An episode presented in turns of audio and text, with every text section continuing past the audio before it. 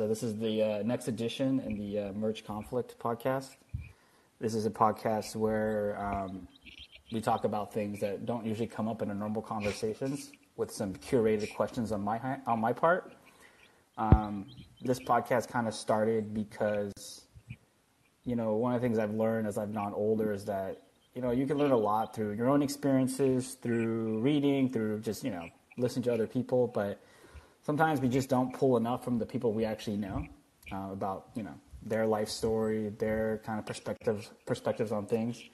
And this podcast, the goal is to kind of catalog that and um, and and also freeze it in time so we can revisit it, hopefully in a future episode. Uh, knowing how this product is developing, probably not this product in five years, but uh, nonetheless, it's uh, it's still a, a decent platform.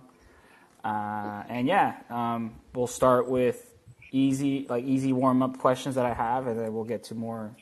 I don't think there are any of them are hard, but like just more you know deeper ones, and then we'll wrap up, and then uh, yeah, um, it's conversational style, but obviously you're the guest, so the questions are geared towards you. And uh, yeah, you ready to get started? Sure. Cool. Yeah, one that's kind of like just to warm you up and give you a sense of the style is kind of like um, this one right here I have. So like do you have any personal motto that you kind of live by, or it's kind of like your go-to saying when it comes to, you know, things that happen to you in your life? Ooh, that's a good question. Well, I first want to start off and say uh, thanks for having me on. You're uh, slowly coming up there besides uh, JCal, and I think you'll soon surpass him as the world's greatest moderator. That's not. I'll call. Yeah, I'll, I'll, for now I'll call you the world's greatest podcast interviewer. There we go. But uh, Um, yeah, I would say like a, a motto. I, I, guess I try to live by for the most part, or something that I developed when I was younger is just like try to like keep everything in moderation for the most part. Because like when you try to go to, I mean, it's pretty cliche, but when you try to go to like everything as an extreme in life, uh, you can kind of go off the rails. No matter if it's like with politics or anything that's like a hobby. Uh, so kind of uh, just like with anything that I try to do, I just try to keep that in mind, uh, and always try to see like everybody else's kind of perspective. Uh, I would say kind of goes hand in hand with that. Uh, but yeah, that's something I try to apply to myself. I don't always live by it, but something I always try to keep in the back of my mind. What about you? Uh, I'm kind of curious. Is there a motto that you have? Uh, we could be here for an hour if we live by the. Well, go go ahead. Uh, like, just uh, try to summarize a little bit. Um, I do I do agree with yours. Um, you know, one one I think one um, one motto I have is kind of like I'm trying to think. Like I don't know. I, I always believe. I guess I guess one that's different is I do believe in balance. I think you can get too. You know, you can do too. You can do something too much. You know, it's always good to you know um, keep that in your own, you know, your own personal life. Like you can work too hard, or you can have too much fun, right? Mm-hmm. But one I will say that definitely I always come back to is, you know, you always give everything. You know, like what's your limit? Find that limit, and then it's up to you to decide if you want to go past that limit or stay there. You know, I I think we kind of our American society tends to over glamorize like you know people who like you know work 80 hours or they go to the gym seven times a week and they do three workouts. I think if that's you know that's you and that you know you want you know you want that gives you a lot of joy doing that and you're really fulfilled doing that i think that's fine. I think also if that's not you and you just need to do something within that range that's fine too. But i think often i've seen all like people even in my own you know career um, who I think could have given more. And I just wonder if, like, later in life, they have that doubt when they're older if they could have done more. Whether that's like sure. work, whether that's their own, you know, social life, whether that's hobbies, whatever. You know, that's one thing I always has that like I want to be able to look back when I'm old and say that like, you know, I didn't make all the right decisions because nobody can. But like, mm-hmm. did I really try? Did I really give it a go? Like I didn't just, you know, you know, just not you know give it a fair shake you know? And yeah i would say that's one thing i do i do live by and i still do so. Yeah i would kind of agree with that. I think that some people may use the idea of like what i said as moderation is kind of like a, a crutch in a way to like not push themselves uh, in certain aspects. But I think everybody's, um, I, I guess, what everybody's limits are, are like different from person to person. So sometimes people use that as an excuse not to push themselves as well. Exactly. The most you can ask of yourself is the best you can be, not anybody else. Yeah. Sure. Um, all right. Next question. Uh, let's see this one. This one I like. I always ask this one. So, what advice would you have given a so the version of you now? What advice would you have given to an 18 year old version of yourself? Hmm.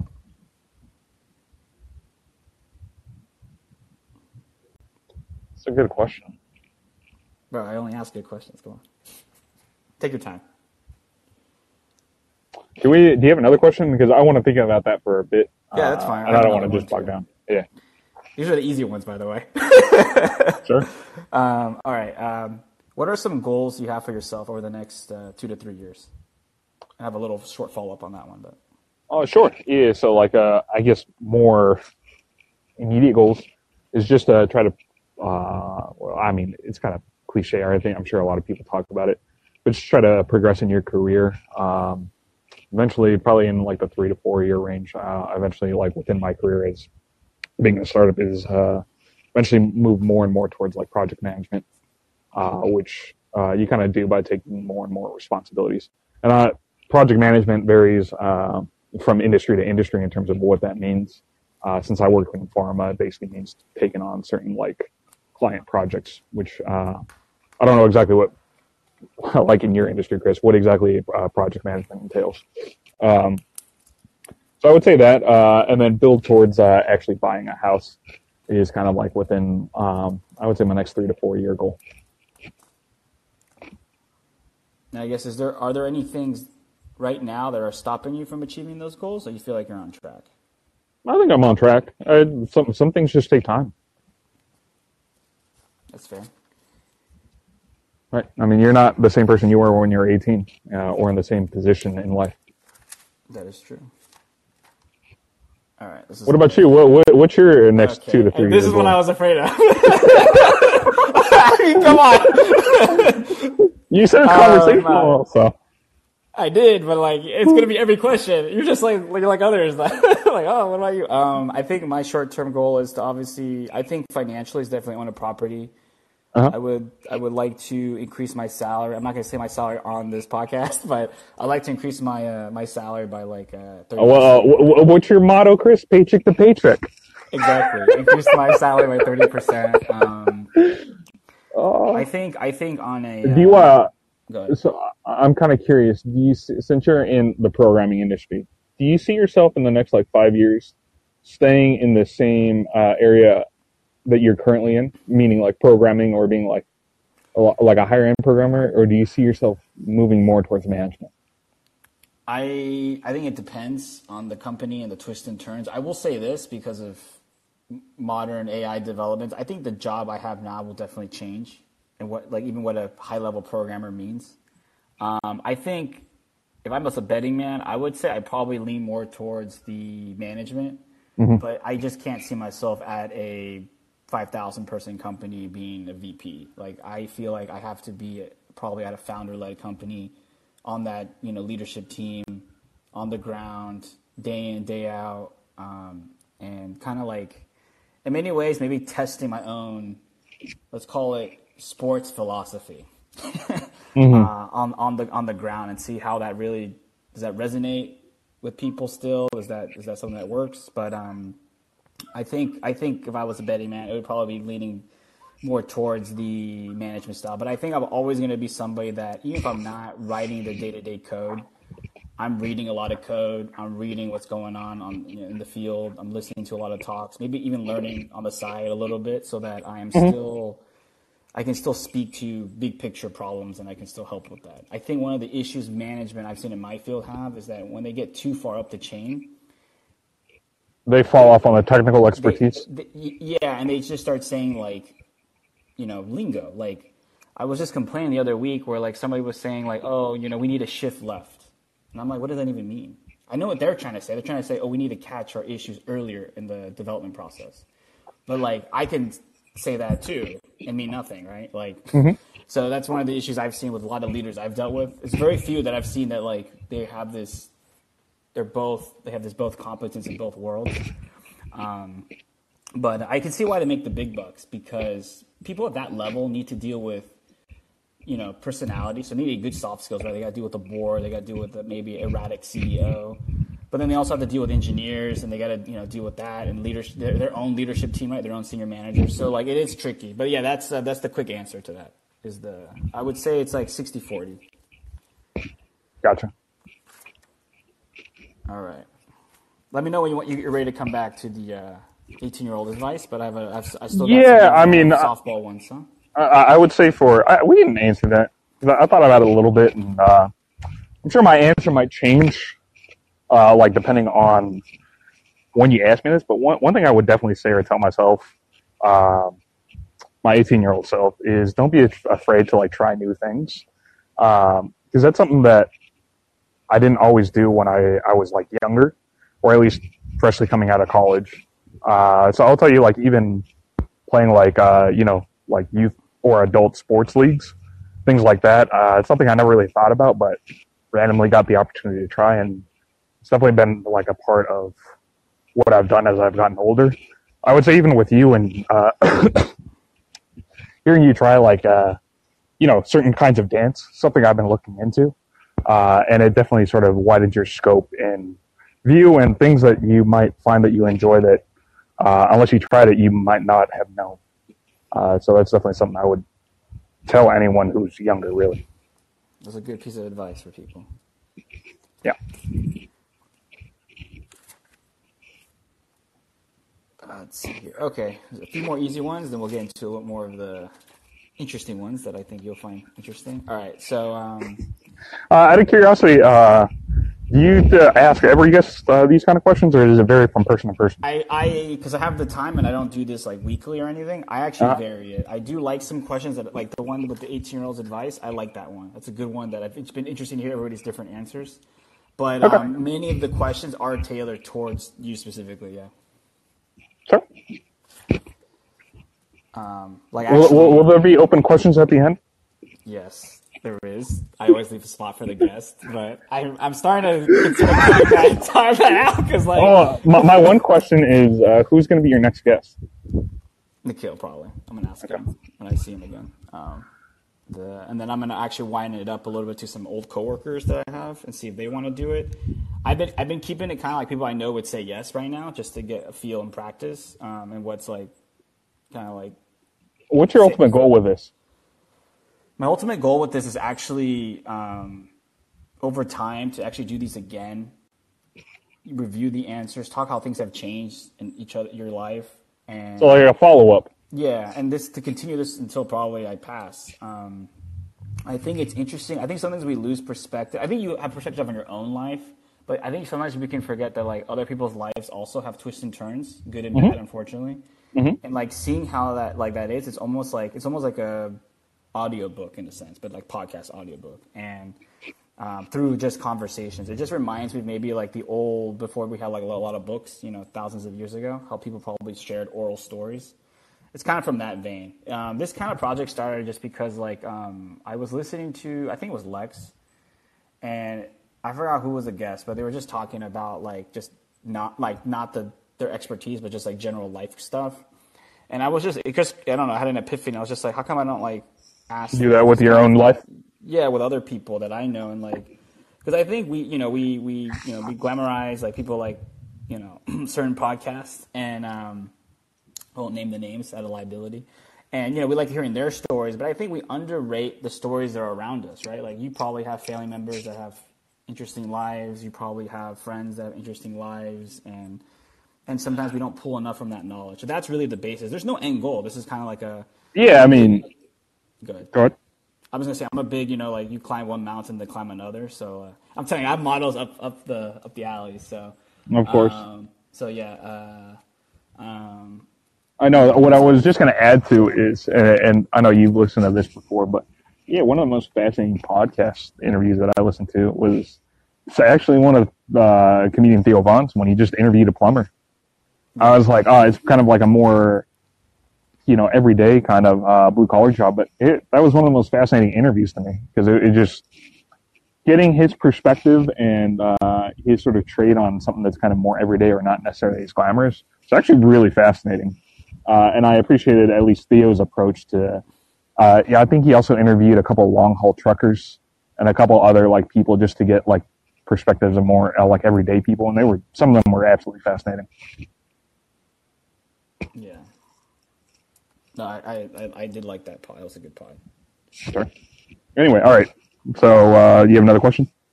I do, I do. Um, so I know you're you have an older brother, so I'm I'm actually curious about in like your lived experience. What are some unique aspects of just this is about you specifically? What's what's some unique aspects of growing up with a as a younger brother? And secondary to that question is, how do you think that impacted how like you view the world and also your character? That's uh, that's interesting. Uh, yeah, so my older brother um, is 14 years older than I am. He's actually like technically my half brother. So growing up, like he was pretty, I would say, influential to me in terms of like I, I looked up to him quite a bit because uh, you know whenever it was just me and him, like he would play like way different kinds of music than say like my uh, my parents would, right? Because they were for, like boomers from an older generation, so they're kind of they I would say like my parents checked out of like more modern music probably around the time I was born. Uh, so that they tend to listen to like more oldies or because my dad's Mexican, more like Mexican music, right? Whereas like my brother, he was uh, he was an '80s baby, really.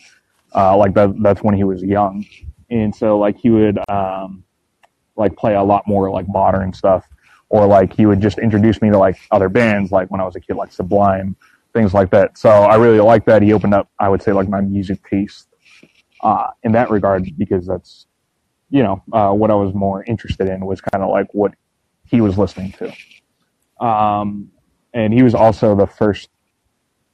He bought me, I think, when I was in third or fourth grade, uh, my first CD, which will date me, uh, but it was uh, Linkin Park's Hybrid Theory, uh, which I still love that album to this day. Um, so yeah, in that in those ways, he was pretty influential uh, in terms of like you know how he formed uh, my years of like really like listening to like early music uh, and amongst other things. Like he was always pretty stylish, so I admired kind of his sense of fashion, if you will. And that's probably because I was just like pretty young, while he was like a teenager and an early young adult. Um, but at the same time, I would say that uh, like with my perspective, because he was so much older, I wouldn't always see him. So he lived with my parent, like at my childhood house when I was like really young, but then he like moved out when he was 20. So I was like six. So in many ways, I was still kind of like an only child, if, if that makes sense. So like I was an only son from my mom. And so she kind of like, you know, would call and, and bathe me a little bit. Uh, so like I kind of had a sibling, but at, at times it felt like I was an only child as well.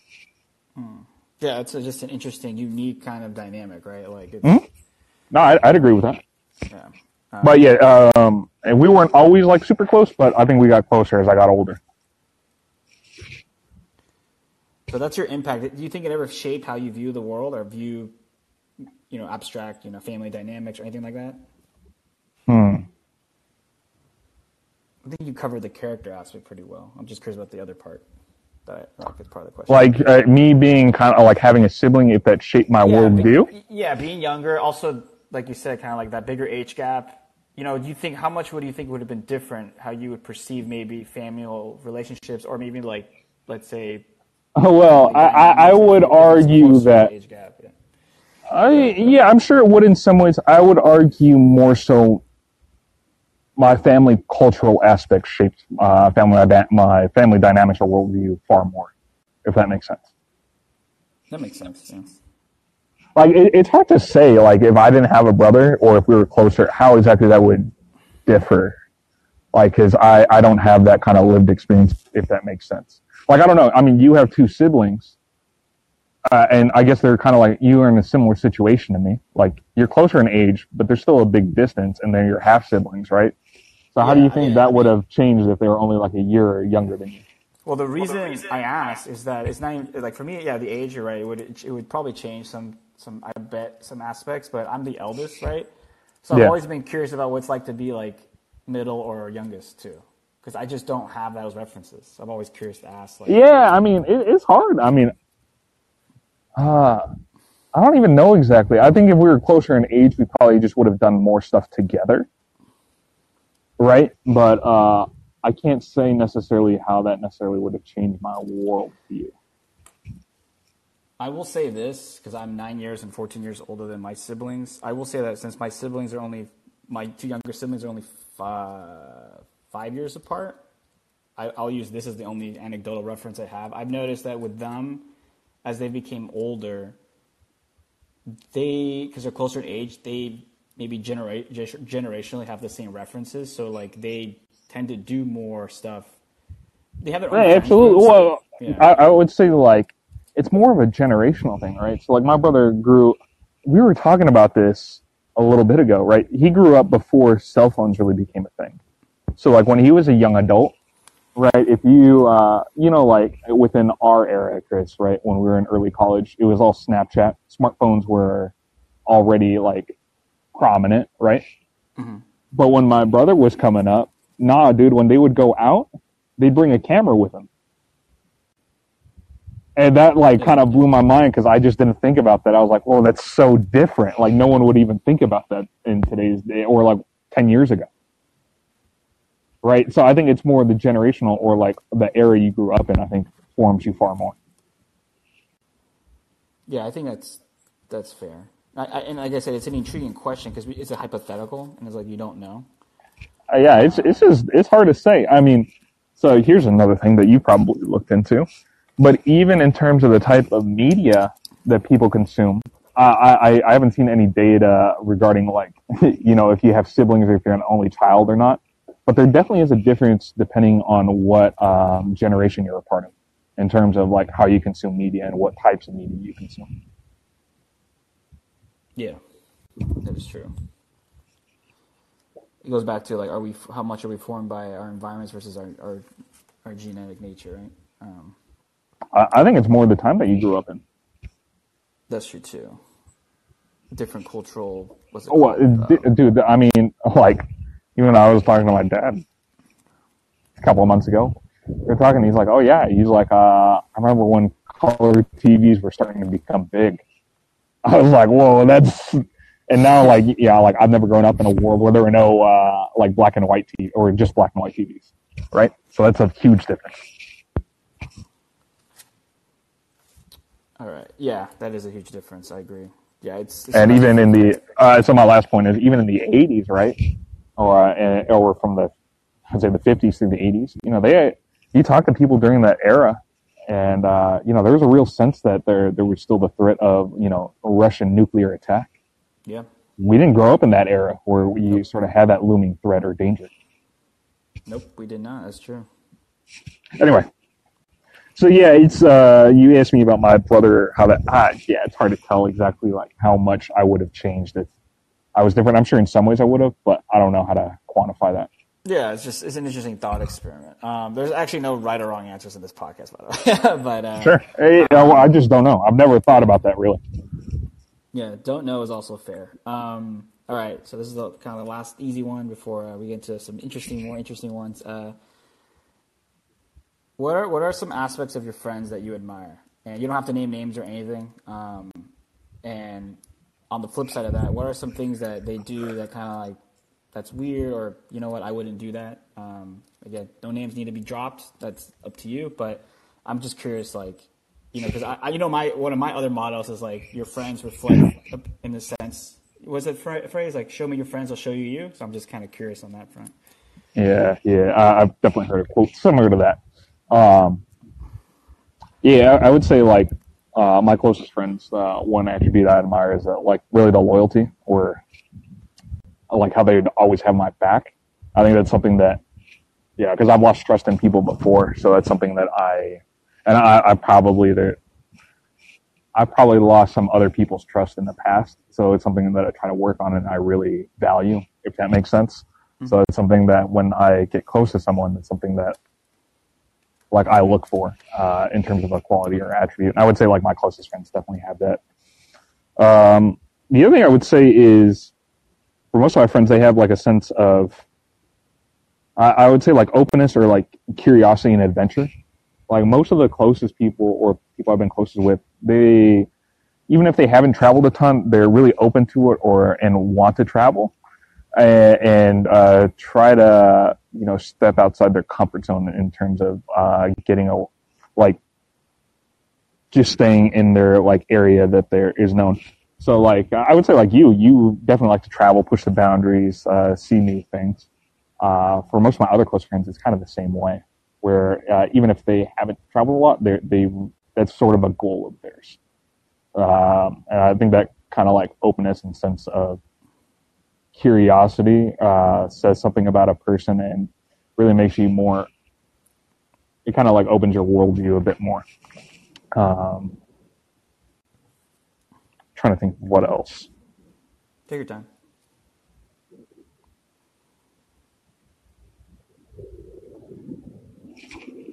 I'm trying to think. I mean, there's other like smaller attributes, but I would say those are like the two of the biggest ones. Um, in terms of attributes that I don't like. Yeah, I I preface because you know since you're, you're usually yeah that that's all. That, I would say that's a harder one. Yeah, I was gonna say usually you like those. I said my fault. Like the way you could also think of it is um, if you have ones that are easy, like don't like, they're easy to go for it. But the other way to phrase it is like things that like you find kind of like, oh wait, let's you know, not I don't want to say the word weird, but kind of like it throws you off, or like you wouldn't have done that. Like just stuff that like you know it could be something as small as like you know this person doesn't eat anything on his pizza. You know, I, I'm just it could be as small as that, but obviously if you can go deeper, it would be great. But like this one's a bit Yeah, yeah. Yeah, hold on. Let me think of that for a second. Hmm.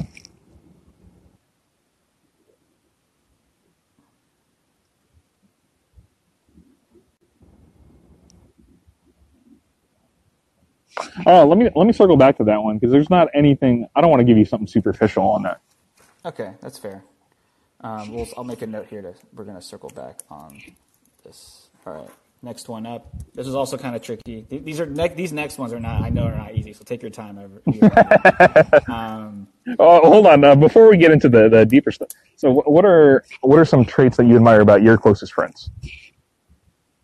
well, my closest friends are all over the spectrum, so I don't know what that says about Sure, me. sure. Well, I, I I'm sure there there's Um, there is there are certain things. I think most of my closest friends, um, they they have a seriousness about them. So it could be in different realms, right? Some could have seriousness about, you know, their career, their work, their studies. Others could have a seriousness seriousness about just how they approach life. Like they don't, they're not about you know, dating fifty girls, or they're not about like not you know you know messing around, or it could just be a seriousness about like you know, making money and like taking care of you know number one. Um, I think also, I think also I agree that, that there's a trust loyalty factor, um, and I think I think the one thing I will say is um, I tend to not really, and I think it's just who I am. I tend to not gravitate to people who are phony. sure. So, So, like- like, authentic I- is what you're saying. Yeah. So you look, I, I you know my my friend groups they have a, they have flaws, and um, but I will s- I can actually say for a fact that like nobody can be obviously authentic all the time. We're all human, but like for the most part, they're not going to be people that are like saying one thing and doing the other, or you know, even if you disagree, like honestly, I've had some disagreements, right? You disagree with what they're doing, how they're doing it. They'll just tell you, right? They won't just be like, oh yeah, yeah, cool, yeah, I agree with you, Chris, and then like you know, back the door, they're like, you know, doing X, Y, Z, right? Um, and that's that takes some courage because I think some people I've learned as I've gone older, they're actually more comfortable with the fakeness. Like, okay, like if I don't know, it doesn't bother me. Um, but I, all the people I know are very straightforward. They'll tell me, you know, like you know, you're wrong, or you know, that's racist, or um, or I'll tell them they're racist. You know, that they won't care. um, but uh, I think that's one thing. I would say on the the stuff- stuff I don't admire. I think at times some of my close friends, depending on who it is, I think, and I won't name names out of protection. I think some have this, you know, um, some can have too much of an ego. Others can maybe follow too much. Uh, let's call it um, toxic masculinity, social media. Like honestly, I'm kind of like over. I used, I know I used to say this sometimes when I was you know stupid. But like, I understand the realities of being a woman over thirty, but I don't think you should like put a person in a bucket just because they're that. You know, like oh, they're you know, I was the best thing that's going to happen to them. You know, I don't know why they you know they're being so flimsy. You know, I think that's that's a that's that's something that I That's a problem. I wouldn't I wouldn't do, and I think even though I know there are real challenges and there are some you know truths to the myth, as they would say, I feel like you don't do yourself or the other person a favor by just doing that, right? Like, um, and I think uh, you know I think it's important to remember that like every person is their own individual, even if there are these bigger, wider forces, and you have to treat your situation as much as you can, you know, and within reason to that unique circumstance. But um, I think that's kind of like the they answered my own question, weaknesses on there. But I think I think authenticity is kind of like number one. I think I just have a hard time with people that are just faking it, whether that's at work, whether that's outside of work. Um, you know, and, it, and it's it's interesting as I get older, Alexis, that it gets easier to see this. you know, Well, I, I think it just comes with experience. yeah, Yeah, so I, I I would say for some people that uh, I wouldn't say I'm the closest with, um, but uh, for some people, especially in my past, uh, the like one negative attribute that I haven't quite liked is uh, so, uh, certain people. You said uh, ego. I would say like certain um, certain friends' obsession with like status and always being like uh, competitive with that. But I think as I've gotten older, those are kind of things that. Uh, whereas I didn't care as much when I was younger, I sort of self-select for that out in in terms of like my closest friends. Yeah. All right, ready for this next heavy hitter? Go ahead, All right. lay it on me. So I'm kind of curious to know, like, what are some like aspects of your parents that you admire, mm-hmm. and you you kind you want to like when you live your own life, like the next, let's say like the next phase of your life is what you kind of describe, you know, getting that property, maybe getting a family. Um, what kind of the, like what kind of aspects of your parents you, you try to like keep in mind, model yourself, and what aspects you don't, if there are any. Yeah. Uh, so uh, I'll, I guess parent.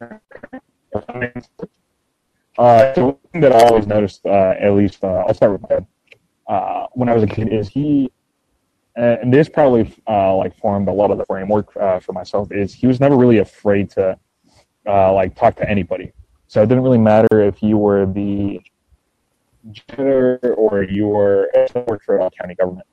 It didn't really matter if you were a, janitor or you were uh, like a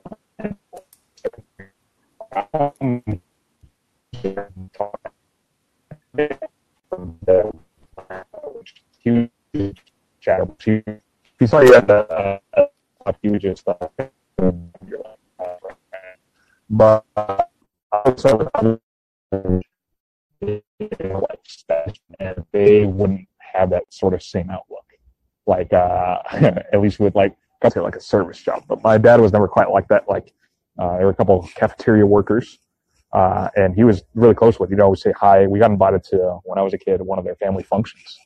Um, uh, a guy's name was Jorge, and so that, that was something I always like admired, and I always try to do that. Like, doesn't really matter to me. I'll go talk to you or be friends with you, no matter like I, I won't judge you based off of anything that's like superficial like that.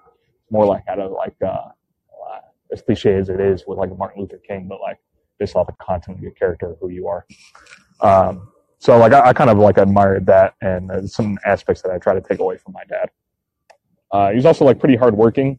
Uh, like he started working uh, picking, you know, fruits and vegetables as kind of like uh, in, in a way like a day laborer when he was uh, you know like in elementary school. And that's something that he's like always worked throughout his life and like um, throughout his career until he retired. Because it's something i admired quite a bit.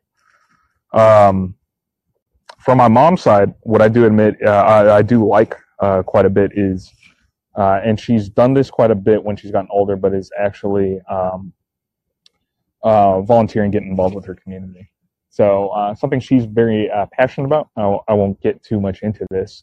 Uh, is um, she's uh, like pretty staunchly like anti-abortion. She's pretty religious, but the one thing I admire is she doesn't just say that; like she actually puts her um, her actions where like her mouth is.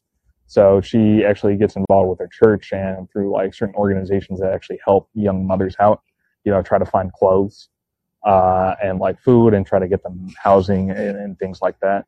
Um, because I, I, find it kind of annoying when people hold certain belief systems and complain about certain things, but they ne- never actually do anything with their actions in their personal lives or in their communities. Uh, so that's definitely one thing that I I do admire about my mom is she actually gets involved. What about the flip side of that question? Flip side, um, yeah, I, I, think I think sometimes, and this is probably uh, you could probably find uh, attributes with uh, both my uh, both parents is uh, something that they both have that uh, gets a little frustrating is they can both be very stubborn, um, and it's something that's probably rubbed off on me, and I try to work on, but you know sometimes just not like not being stubborn and really not letting like the little things really affect you like to a great degree where you get like super mad uh, is probably not the best way to handle certain situations in your life. And it's sometimes, uh, like, or I would say oftentimes how they handle it is that they'll like flip out over the little things. And I'm like, dude, in the end, like as I've gotten older, I'm telling them, it's really not that big a deal. Like you, you should chill out. Like the, in the grand scheme of things, it's not that big. Like chill out. Like have a more patient approach. I don't know. There, there's probably other aspects, but that's just one that stuck out uh, to me that I've dealt with, yeah, especially fair. as they've gotten older. Yeah, that's fair. It's you know, like I said, it's no, there's no right or wrong questions here. Yeah. Uh, uh what about you? Uh, what do you admire about your parents? Let's see. I technically had three parents, but uh, yeah, yeah, let's go with all three. They're all part of your life, man. Yeah, I would say. I think with my father, um, I think where I pulled a lot of knowledge is kind of like on the I'm gonna say the cold hard realities of life. Um, honestly, a lot of the reasons I think I've have I've had a successful, you know, high school, college career, like let's say from 14 to now 30, uh, at least on a monetary material basis. So it's just because of advice that I've gotten and also learned from my father, who is you know, a CFO in his own right and um, has always made, uh, on the balance, very cold cut, good career decisions. Um, obviously, there's a flip side to that. The flip side to that is that you learn very quickly that if you live your life that way, you know, it can be a very lonely place in some ways. Mm-hmm. Even though I don't think it bothers him, but I think I would have had a hard time with that. Sure. Um, I think for my mom, I think one of the things I've always admired is kind of like her strength in terms of like moral fortitude.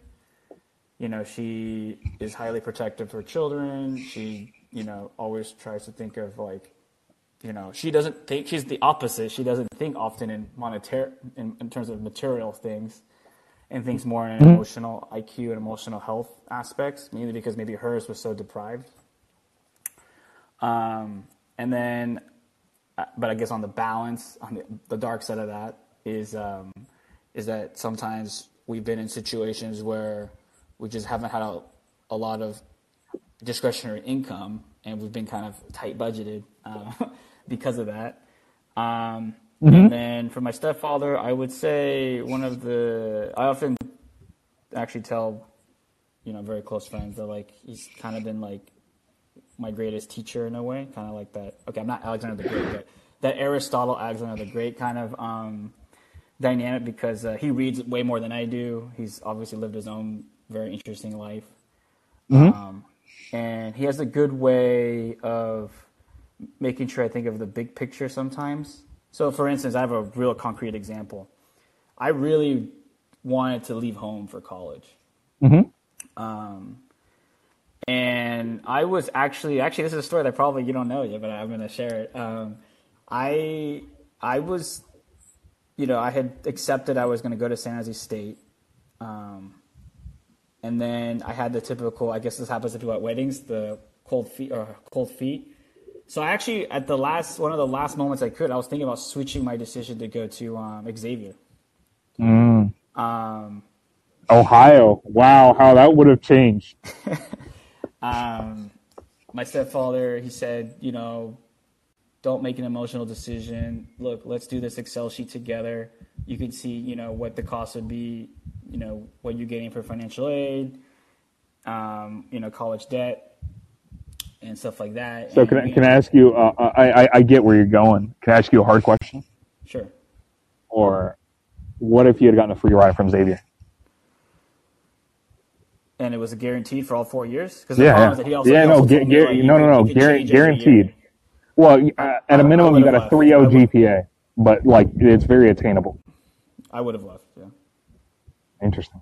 Yeah, I would have left. I, I've always wanted to. I'm a big believer in that, and you know me uh, pretty well now. I've always been a big believer that like you should always come home, maybe at some point if it makes sense, if your family's there. I'm actually do believe in that, but I think it goes back to like learning and like An experience. not being so risk adverse. Even though in other aspects I've been risk adverse, but not in this. I'm big on like you should try. You know, if like honestly, when I came to Jersey, my expectations was two years max. Doesn't work out. I come back. You can go back. Yeah, you have your your net. Yeah, I can recalibrate and just start again. I think a lot of people are just afraid of like I'm gonna do this and it's gonna all fall apart, you know. And now I'm. And and I will say this: it gets harder as you get older because you have more responsibilities and bills. So the time to do it is when you're young, ideally. Um, But yeah, I, Mm-hmm. Or I would have kids. gone. I mean, I would, yeah. All kinds yeah, of or kids. Yeah, I was, you know, that's the specific example. I mean, I was still tempted to not go to San Jose State. It's nothing against San Jose State. I actually learned a lot there, and actually, It's a good school. It's just I get what you're saying. You wanted to get outside your comfort zone. um, I, um, what's the term? I, uh, I ended up learning a lot being there, and actually, I do think where I'm at now, the lot of the reason I have a lot of, let's say, financial and personal flexibility is because of my time there, and so Sure. It, in many ways is full circle. And then I think something that I think my stepdad, you know, everybody has their flaws. Um, um, I think sometimes he can be too. It's actually kind of like what you just said, too stubborn, too narrow-minded. He has a worldview, and it doesn't move often. Doesn't alter at all. Yeah, it doesn't alter at all. And I think sometimes, and this has happened with he had his own, you know, beef with his own family, is that you know in some topics they've moved on and he hasn't, and I think that's something that he has mm-hmm. to deal with. I think one of the, one of the clear examples of this is like, you know, he's he's been eligible to be American an American citizen for a very long time now, and he mm-hmm. hasn't done it, even though it's more work to get the green card and everything. And I think that stems from that stubbornness and that Is that also because he's afraid that with it he might lose his identity? Ethnic identity, that so. is. I think so. Yeah, that's Okay. my theory. I've That makes never sense. talked about it, but that's my theory. And I think it stems from that stubbornness, though, because I think the reality is, if we're thinking really long term here, Big picture. is that um, you know his, you know, all his kids are going to probably They're not going back to to where his homeland. exactly. So, I've always found that fascinating. Um, Yeah, but I mean, so we, we both come from uh, or or have roots to people who have immigrated here, right? And so, like some of people that I know in my family, they're the same way, just with their home country. exactly. And it's just like you don't see the writing on the wall, and that always fascinates me. Because it's like, dude, your your kids, your lineage, they're not going back, dude. You came here. Yeah, I agree. I agree. um, so I would say those. That's my answer for that question. Um, all right. So moving on to this. Now it's about you. So what do you consider to be your uh, your your character strength, your trait? You know, and what do you consider to be that that crypt, that Achilles heel, that flaw? You know. Hmm. It's a good question. We only Uh, have two more after that, so you're almost at the final stretch. So Yeah. Um, I would say like uh, I, I, mm, so I, I would say in terms of like uh, on a personal level. So some of the things that I think that I said that I select for in terms of like my best friends, I try to hold those attributes. I try to be like a pretty loyal person, right? And someone that's uh, like you said. I, I think I try to be pretty uh, uh, like authentic and honest. I don't try to be fake. like if I have an issue with you, Chris, or somebody else, like I'll try to I'll try to be like straightforward and try to give you like uh or just anybody good advice, at least from like my perspective or how I'll see it. Um let me see. Like uh in terms of like my or like strengths for like my career, like I love like what I do in terms of like science and I'm always trying to like learn and grow and really as I've gotten older try new things. Uh, which I think has like help um in terms of like what I've been willing to do and try in my career ha- has been really helpful um, um, in science because you always have to like kind of be a pretty curious person. Uh, let me see. What can I say? I would say sometimes uh, like one of my weaknesses from work is sometimes I can like uh, if like uh, I'm not motivated, sometimes I can be kind of uh, procrastinatory, and that's something that's always struggled me if I'm not like super interested in certain aspects uh, and it's definitely something that I've like tried to work on. Um, and from like a friendship standpoint or like just personal life, sometimes I can like be pretty stubborn, and uh, once in a while I'll try to catch myself and be like, yeah, in reality, like this isn't that big a deal, or you should like learn to compromise a bit more. Um, yeah, I guess that's what I would say. There's probably other things, but like that could probably be a longer list, and I need to think about that more. Yeah, top of mind is good enough, so don't worry. Okay. See, if you give me these questions uh, a bit ahead of time, I might have been able to plan a bit more. No, but I. I But like, I, I, you like the the element of surprise. I like that raw nature. Whatever comes to the mind first. Yeah. Like I, I, I know you too. You have prepared answers. That's the thing. Like other people, oh, I just want to get a heads up. I just want to. Well, no, I, I oh, here's hon- my essay. honestly, no, I, I'd probably give bullet points, like jot down ideas. Exactly. So we need that off the cuff. That's the best version of you sometimes. This guy. Yeah, I know all my friends like when I'm off the cuff, but I'm working on not doing that as much, dude. I like off the cuff Chris. The, um, yeah, uh, my uh, my coworkers are like, "Damn, dude, sometimes you really you sound completely different when you're not like focused and all." uh, You let it rip. I'm like, yeah, Let it rip. yeah. Um, all right, two more. I think this next one is kind of tricky. The last one is actually I don't think too bad. Um, Not that bad. Okay. But uh, yeah. Um, what is the harshest thing someone has said to you, and how did that impact you? How did that make you feel? The harshest thing? Yeah.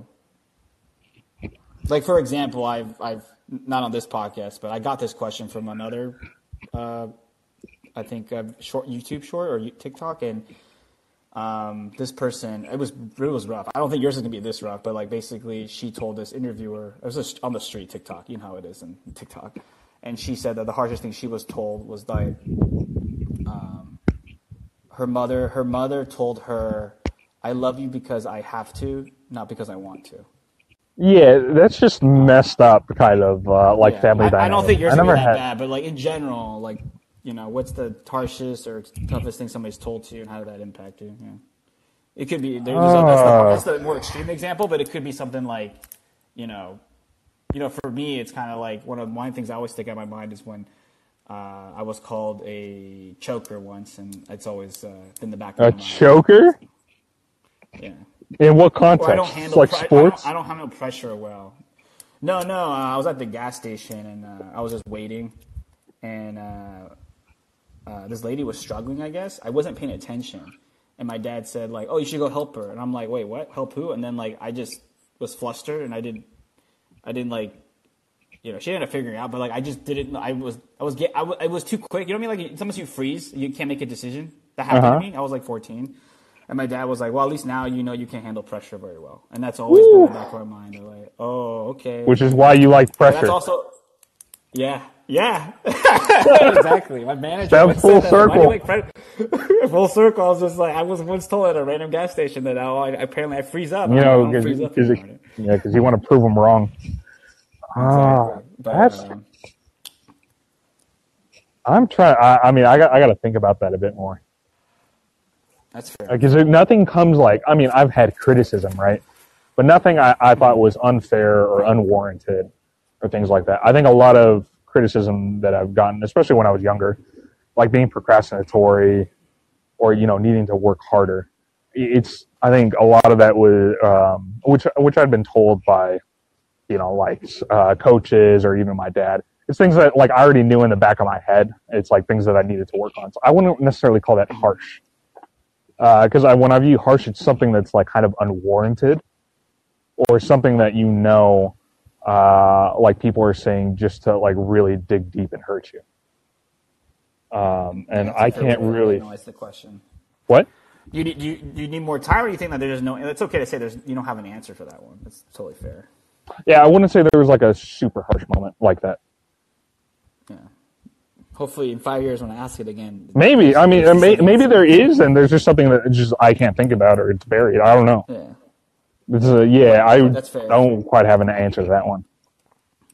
All right. So. Well, that, that, that's not to say that I have. Hold on, that's not to say I haven't gotten criticism. I've gotten criticism plenty of times in my life. I mean, if, I, I wouldn't say it's you want to unwarranted. like, yeah, but okay, yeah, um, maybe for a future discussion. If you want to like Sure. put that in this question, that's fine too. But we can move on to the next one if you want. Yeah, but it, it, uh, I would say it's nothing quite like to the point where it like stuck with me, or like something that really Yeah, was said that really formed or drove me to that impacted me to that degree.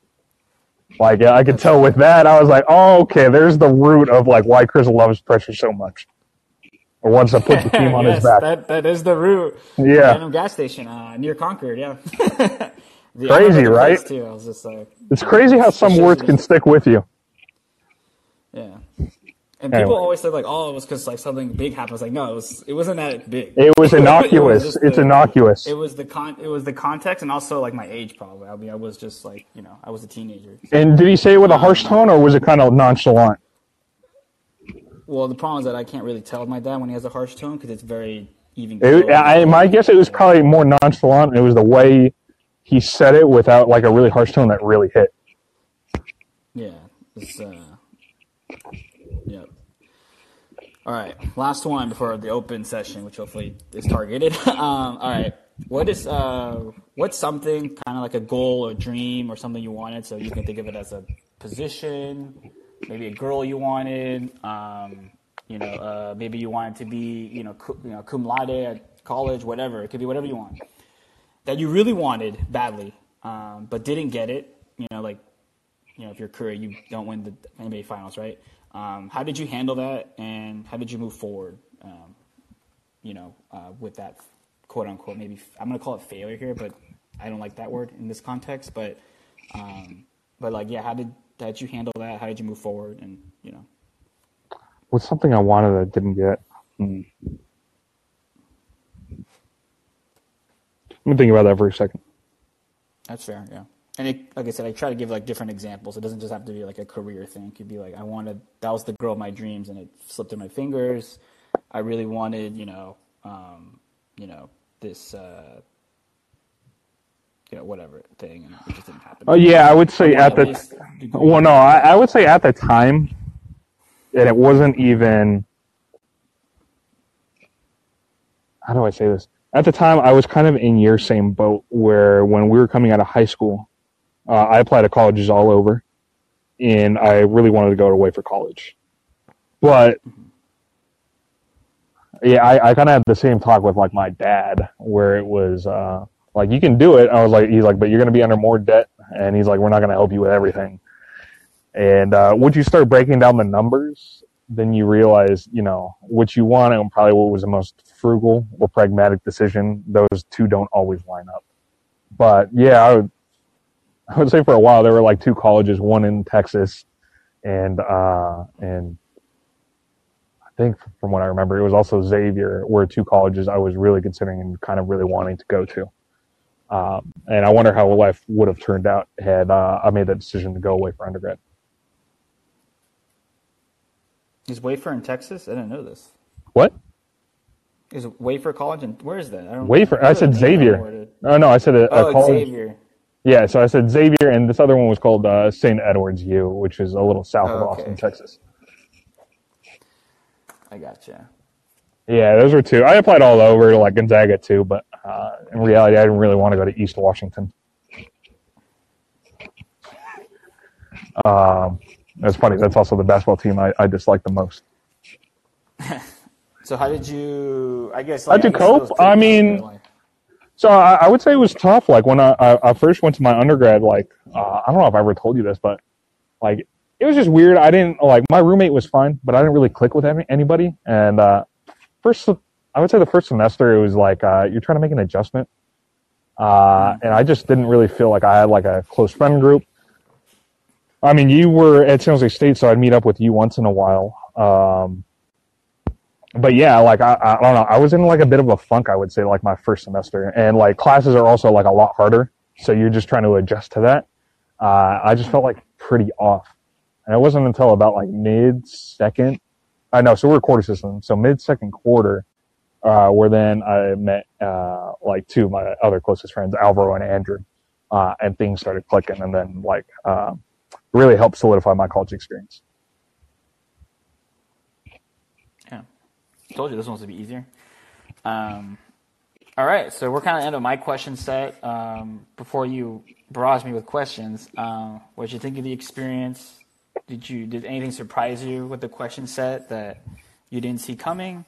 And uh, yeah, overall thoughts, and then it's open panel until we want to end the room, and then uh, yeah. No, I mean, I, I think all the, the questions were fair. There were there was nothing like super unexpected or crazy. It was just more. What was it? The the one that caught me off guard was oh, what was the harshest comment someone said to you? Some uh, uh, that that that question I didn't quite see coming. But I thought all, all in all it was fair. Yeah, I think a lot of people, other guests have said that like they've had to exercise a different part of their brain a little bit because they don't think about all these things all the time. Uh huh. Um, and so that's that's something that I've noticed. But yeah, I don't know if that was same, same for you, but Yeah, it makes sense. I, I mean, I, I'm yeah. I mean, you have to think about it a little bit because it's not everything that's just uh, like on the forefront of your head. But um, yeah, no. Overall, I thought it was fair. There were a couple where it's just like, well, I, I probably have to think about this a little more for like a deeper answer. But um, yeah, no. Overall, it was good. yeah. So Uh, this do is I have- section. Ask me like three to four questions if you want. Um, uh, but uh, this is yeah, this is your time now. Yeah. Yeah. Okay. So so one question, and it kind of piggybacks off. I want to just to pause you, just to pa- pause this. I don't know why every every guest other than my sister has been really excited about this section. And Alex? it seems like that's a no, no. It, yeah. it, it- just like, oh, I want to, I want to. No, it- it- okay. it was something I just wanted to circle back on and kind of like pose it to you as a, a hypothetical, or not even a hypothetical, just uh, something a little further. I, I uh, one one thing I'm kind of curious is in your perspective, what who do you think out of like your fa- biological father, your stepfather, and your mother, who do you think has influenced your um, you as a person the most? My mother. Really, and in what way? You know, I mean, if you think about it, you know, I. Knew And the reason I ask is I see I see aspects of all of your parents in you. Some of it. Yeah, I do. I agree with that as well. I think the reason I always say that is because there's also there's there's a couple of reasons. One is the time. So you gotta remember that I my mom had me when she was still at Santa Clara, before my stepdad was in my life. Um, Mhm. And then um, you know my dad was funny. My dad was in the picture then a lot more because I would go to Gilroy for um, weekends, but then he moved to New York uh, for Hofstra and you know to do his career. That's when my stepdad got more in the picture. Um, but the one constant has always been my mom because there was a time where we moved back from Spain and it was really me and my mom again for like I want to say like seven to eight months. Um, And also, um, I just think I've had more significant, I would say, emotional development with my mom versus my other two parents. Okay. Um, and I do think, I think aspects of how I deal with problems probably come from more of my male influences. But I think, and I told this to my mom, that I think a lot of how I view my own character, moral code, comes from that direction. And I think that's actually the biggest influence you can have on your kids is Sure. their character. Yeah. So, yeah. Uh, what their morality is, or what your influence on their morality is. Um, Yeah. so one other question. Uh, this is more like on the family stuff. So how have your uh, siblings influenced you? Um, I feel like it's been the other way around, but I would say that in Really? more recent years, yeah. I mean, because you gotta remember that like when Well, my okay, may- uh, born, Maybe even in terms of like leadership or looking at it as a big brother. Yeah, I mean, I, oh, I I still I have an answer for your question. I just think Okay. that it's just changed over time. So like when my sister was born, I was only nine, and my mom just told me like you know my mom has always told me like you know if something happens to her my stepfather that it is my responsibility to do what I can for them. Um, you know, my mom's very uh, old school in that regard. Um, the uh, but you know, my sister, I think the reason she was into basketball, into even anime, was because I would spend so much time with her, you know, doing that stuff.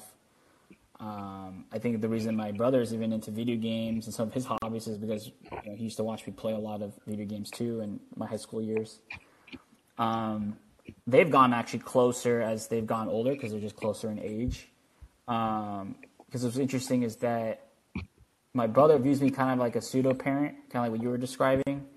Um, and my sister just she views me more like an older brother because I was only nine when she was born. Um, and uh, I would say what, how they've influenced me on the other side is kind of like you know how I was in high school and some of the language and attitudes I had. I think both my siblings turning being uh, homosexual really changed my behavior on that front. I know my brother has had issues in the past, especially as he got became a teenager, had more of a voice of saying like, you know, there isn't only one way to be a man or masculine. I think he sometimes gets bothered when I say like, I'm not going to repeat it here, but you understand the lingo. Because you know I'm, not, I'm on recording here, um, and I've said those things because what I realize is that when he, now he's in high school, um, a lot of those kids that would have been like you and I, okay, there's a generational gap, but let's say like you and I in those eras, and in that era, like he, I see that it bothers him when like you know he's put in a certain bucket because you know he's not straight and he doesn't have their hobbies and he's not like a a man's man as they would quote on that. Yeah, he's actually he's actually talked to me about that and says that like you know he has to deal with that at school. It'd be cool if I didn't talk like that in the home. Okay, um, so so just going off of that, Yeah. how have your views on masculinity changed as a result of those interactions? Yeah, I, I've learned that like, and this, this has been a process for me. My late, my let's say mid to late twenties is that um, there's still some Oh, I, and, and and what do you think are like? I I would say what are like two or three things that you think it means to uh, to be masculine in a good way. yeah. And man, this tables have turned. this is what I'm always afraid of. um, yeah, one to, one to two questions become like five. Anyways, the uh, anyways to answer this question. No, there's um, only so uh, following this. There's only one more question I have. Okay, thank you. thank you for uh, having mercy. Anyways, um, uh, sorry, sorry. You, uh, so you asked the two to three things, and also my what was the one before? Like, how, how was your? Uh, uh, well, you're like uh, this is something I've struggled. I always said, how has your interaction with your brother, and his pushback to, on on you know your older views on masculinity? How have that changed? And you're like, well, it's been tough. And I said, well, okay, well, just to piggyback off of that, also, what are like, what would you consider like two to three things that are like healthy in a masculine Yeah. sense? And the reason it's been tough is that my views of masculinity actually come from my mother. So I know. what's I know. difficult has been like doing that. Like, wait, we we have the same parent, you know, at least one same parent, right? Mm-hmm. But my mom has changed a lot too since you know she's she had him like in her thirties. Um, I would say like uh, why it's been tough is that like you know there are just certain things that I it's in my DNA. Like I, I do believe like you should you show compassion, but you have to show resolve. Like you know, my brother, you know, he has more stuff he has to go through. Like he he has anxiety. He needs you know you know mental health days. I'm saying that aloud, and you know we've talked off the record how I have said some things about those kind of days, but I had to really take a step back and realize that maybe maybe the attributes I have and are, are actually just people like they don't like you know to use a video game reference. You know how like you have those skill trees? Maybe they don't have those abilities or skills, and I have to be more empathetic. So, uh, you- yeah, you're low on empathy, but you're higher on uh, uh, disagreeableness. Okay. yeah. well, this is a serious podcast. Anyways, um, but uh, yeah, and so those kind of things, I've had to really like take a step back and realize that like, you know, his experience is unique. It doesn't mean he's not a guy because he still views it. It's funny. He views himself as a, a man, but he's just not. Wait, he's a dude. Yeah. Boy. Yeah, and it's and it's it's interesting the cultural what's the term in our society the cultural like landmarks that we have. So now I understood the whole. I mean, I understood more. I'm not. I'm not saying I agree with the whole. You know, um, you know, uh, what's it called? Like the, I forgot what it's called. The term is escaping right now, but we talked about it before. Like you know, different gender roles, and it's a. Is it a, is it a, is it a figment of our imagination or is it real? But putting that aside, I've, I've learned to be more compassionate to like how that can be tough when there is only one archetype and you don't fit that archetype. And so I've been more empathetic to that those experiences. And I still think, like to your point, we said at the beginning of the podcast, there's a balance to that. I think you can go too extreme with, oh, the archetypes don't matter. But I think we can be more empathetic to people who don't fit perfectly in those archetypes. Um, mm-hmm. And I think the two to three things that I think is healthy masculinity is I think I think you need to have courage in life and I, mm-hmm. there's a loaded word. Courage doesn't just mean like I'm the front row line guy, and I, you know, I mean that's cool too. But like courage to like admit you're wrong, courage to make a do decision, the right thing. Uh, yeah, or do the right thing when it's against the grain, or be against yeah. the grain. Um, I think there's an old quote I like that's like nothing. Um, it's an Aristotle quote actually. I'm gonna see if I can look it up real quick. It's one that I like. Um, it's like. Uh, yeah, courage is the first of human qualities because it's the quality which guarantees the others. Um, you know, it's kind of like you don't do many things in life if you're always afraid. And, and, and, and, this is, like I said, a very abstract term, but it's like, you know, you should be, you know, be courageous to admit when you're wrong, too. I think that's mm-hmm. where sometimes courage doesn't get enough reputation, right? Um, I think I, I, I'm going to stick to three. I think the other one, other two, one of them would be also like, um, you know, how do I just describe this in like one kind of sentence? Kind of like, um, like don't, what's the term? Like you don't like, um, because let's say you are like a, you're, you have resolve, you have strength, whatever, you have courage. Don't abuse that power. Like just because you feel like you can get away with certain behavior, whether that's mm-hmm. because you have rich or in any way, yeah yeah, don't think you can get away with certain behavior that you can just manipulate people or you know push them down or whatever. Try to be something that lifts people up. Um, and I think the last thing is empathy. I think something we don't talk about is empathy for each other, so men amongst men, uh, but also sure. like to the other people's experiences. I think that kind of stuff isn't talked about, right? That's why we see a lot of male suicides. We see a lot of men don't they trivialize therapy even though they might need it, and I think there's a lot. I think I think the modern man has to fix. This is why it's tough. I think it's tough for guys. I know it's not popular. Oh, uh, hold on. I, I, have, I have a question. Do you think that is strictly an issue from the male masculinity side, or more of society overall? In I terms of the overall lack of empathy towards men. I think I think there's it's a societal issue, but you're asking specifically about men. Sure, sure. What I wanted to hi- highlight one last thing was kind of like I think the the hard part about being a guy today is like you have to still in many ways uphold the archetypes, but you have to give it a modern twist because they're not you can't just apply them blindly anymore. It's like a software and upgrade. That's been it's been very tough for guys, and that's why I have a lot of empathy for guys because it's like you're told one thing, but then you're like, wait, but if I do this, I'm I look like you know I'm misogynistic. But then if sure. I don't do this, then I'm I'm viewed as like, oh, this guy's weak. You know, what's wrong with him? It's like you can't do it right, right? And you feel trapped.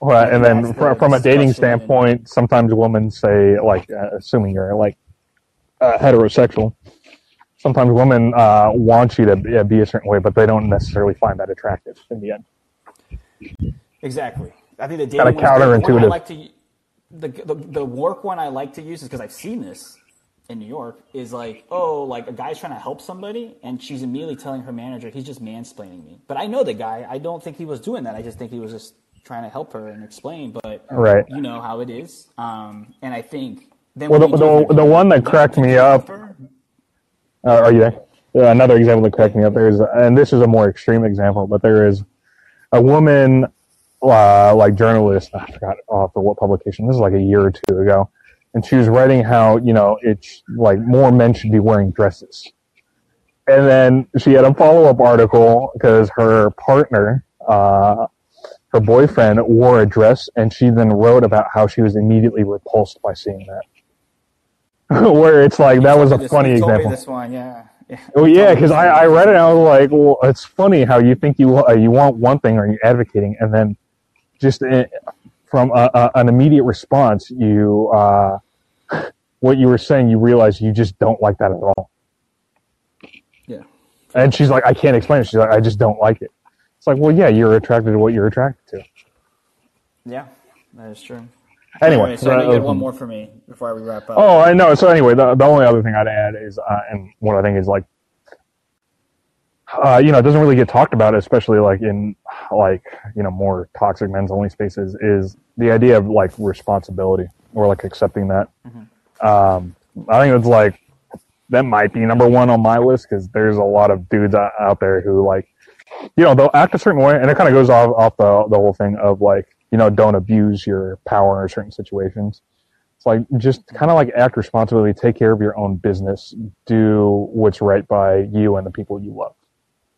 Uh, I think that's like a pretty important approach to like being a dude and trying to, um, you know, act in, in in a very good way. Yeah, but, uh. Yeah. Oh, so this is a this is a little change of pace. We'll see how you answer this. Okay. But it's something. Yeah, So Yeah, because everyone talks about red flags in terms of like a partner or things that they're they're uh, like automatically a turn off, but not this doesn't really get talked about. I think a whole lot. Uh, I just wanted to ask you personally, what are several things that you that like a close friend, either male or female, could do that would immediately be like uh, a red flag or uh, would burn your bridge where it would be irreparable. Um, I mean, obviously. Like, like what are your huh? I mean, obviously, if they betray my trust, but Okay. like, um, but I think, I mean, if you're trying to be more like abstract about it, um, No, no, destroying trust is fine. I was just kind of curious. yeah, I mean, destroying trust is a big one for me. I think also, um, but if it's not about me, like what? Where's your line? Yeah. Yeah, I guess like there's like if it like if you obviously if you betray my trust or you are not upfront with me, that's a red flag, and I tend to cut people out that way. Um, They're actually not bad people. It's just that like you know you can't. I just as I get older, I just have less and less tolerance for it. Mm-hmm. But I think there's always this gray area that I think I want to touch upon because I think this is what happens to most people because most people are not all good, all bad, right? I mean, there's people that you can easily put, right? This guy, all he talks about is his new apartment that he bought him in Manhattan with a, you know, all he wants to show off, show off, right? But there's people, most people are more in the bucket of like, you know, they're actually, they're very polite to you, cordial, but then you just pick up little things, you know? Mm-hmm. So like, I have to think of like something that like would bother me would be like little things of like, okay, if I, you know, respond in a group chat and everybody else responds and this guy never responds, but when other people write in the group chat, he always responds. I feel like that's a little tell. Another another one I have here for New Yorkers is like hmm. you know, they'll be nice to you. They'll be like, "Oh, you're so cool," and like, and, and, and actually, they're usually cool with me. But then they'll they'll shit on a group of like, you know, oh, you know, these freaking, you know, who's on? Who, there's no woman on these conservative apps, like, you know, um, or you know, they'll just shit on a group of people and like just judge them all, even though they don't know anything about their lived experience or what it's like like for instance, I know we've talked about it, but like people I know were confused of why a lot of Latinos in Texas on the border voted for a certain guy, and they just assume they must just all be either manipulated by misinformation or racist. You know how like demeaning that is if like you are from those communities, like what you. I I mean, I'm not saying they're like PhDs, but like there are real people that like again the the core of this podcast, right? Like you have lived experiences that I don't have, and that it might be important for me to hear or just you know just listen to because that's that's still knowledge right that's emotional knowledge or whatever we want to call it those kind of things have bothered me more and more as i've gotten older because you know and i see this with people who are just flat out racist too like they just group all people in a certain bucket you know based off Sure. stereotypes um, and i just think that those kind of things Well, I, I think I think the kind of people you you are talking about do the same thing uh, in terms of the racist outlook, but they just do it in terms of regionalism. Exactly.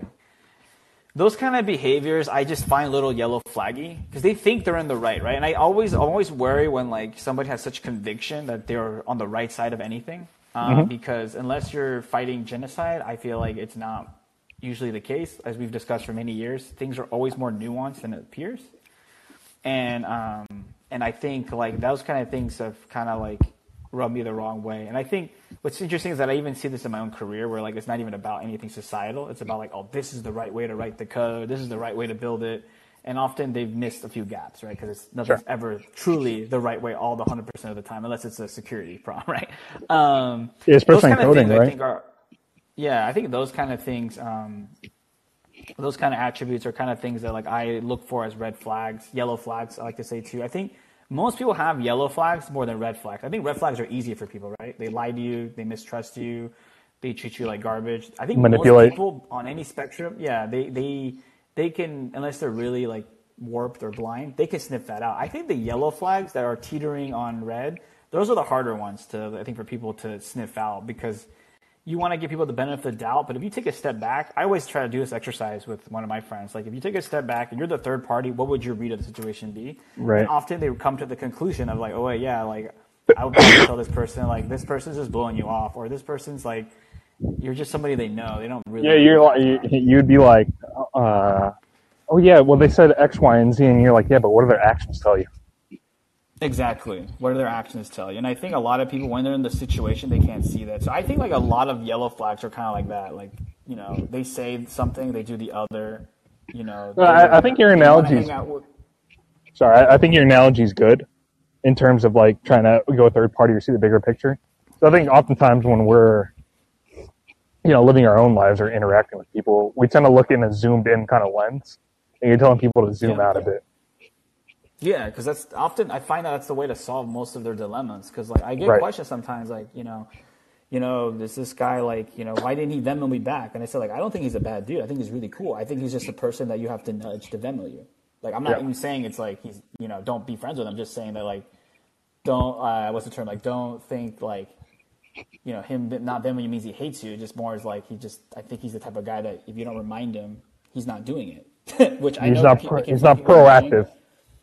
Yeah, and, and this is kind of like know, I'm going to use this term, but um, it, these are the kind of microaggressions that I see that people overanalyze when they really just need to have like that frank conversation, or they need to just nudge, like, "Hey, you haven't Venmo me," and then obviously after the second or third time, then it's obvious. Then you get Yeah. more data, then it's obvious. Hey, this guy, there's something off here.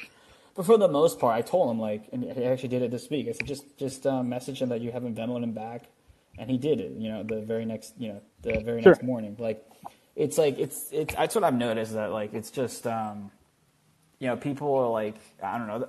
One thing I learned about New York is that like um, you know, people are more obvious than you realize. Um, so like for instance, right? Let's say you're talking to a chick at the bar, right? And you, the they're they're you know how girls are. They're trained to be polite. So do you think the conversation is going well?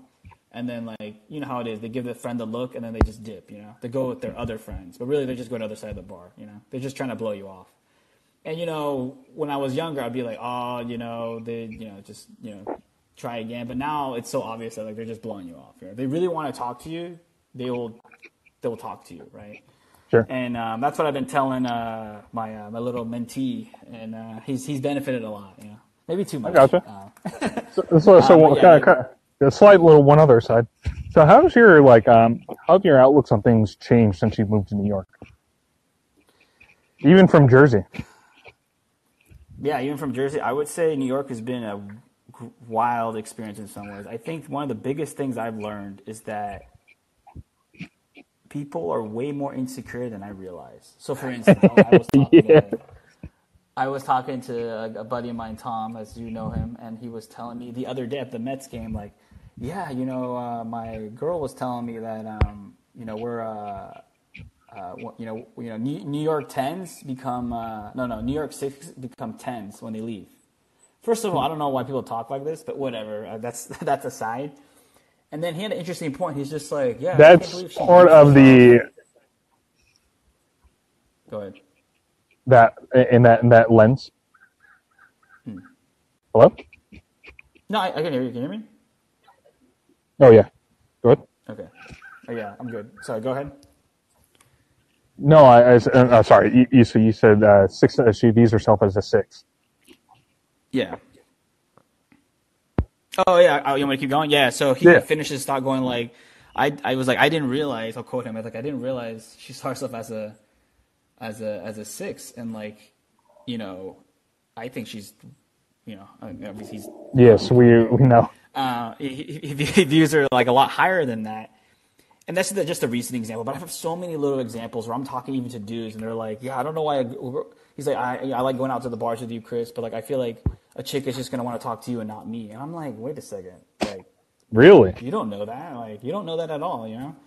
Um, and yeah, like I was uh, um, when I was with my old kick, like my indoor team that had all the drama with, uh, you know that drama already. Um, you know, one of the teammates, I was saying that I, I'm going to start doing salsa again, which unfortunately I won't be able to because I'm hurt. But um, But you were planning on. uh, it- no, no, I did do some. I did like half the month, and then I got hurt, and I have to now get a credit for the class. But anyway, she so she when she heard that from me, she was just like, "Oh, um, that's so you." And I'm like, "You barely know me, but okay, I'll take the compliment." And this has happened to me a couple times where um, I've had another person, uh, my uh, uh, I'm hanging out with her friends, and she's like, "Chris, you're so like, you know, just stoic." And I'm like, "Oh yeah, like this is how I am. Actually, I'm not."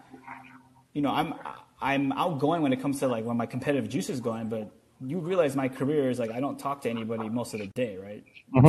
like, like Mm-hmm. You're I'm so- very you're a problem with that. I'm solver. very- yeah, I'm a very like you know introverted guy. Actually, I I just know how to flip on the extra other stuff, but it takes me more energy than probably a true extrovert. You know, the whole, you know you, you heard that research, um, and she was genuinely shocked, and it just shows me that like people really like not only are they insecure about themselves but like they they project a lot of their own perception of you just based off like their few interactions and it goes back to that's the other thing i was going to tell you that the new yorkers taught me that first impressions matter too much in this city Sure. um, because, I- I you know, can understand that.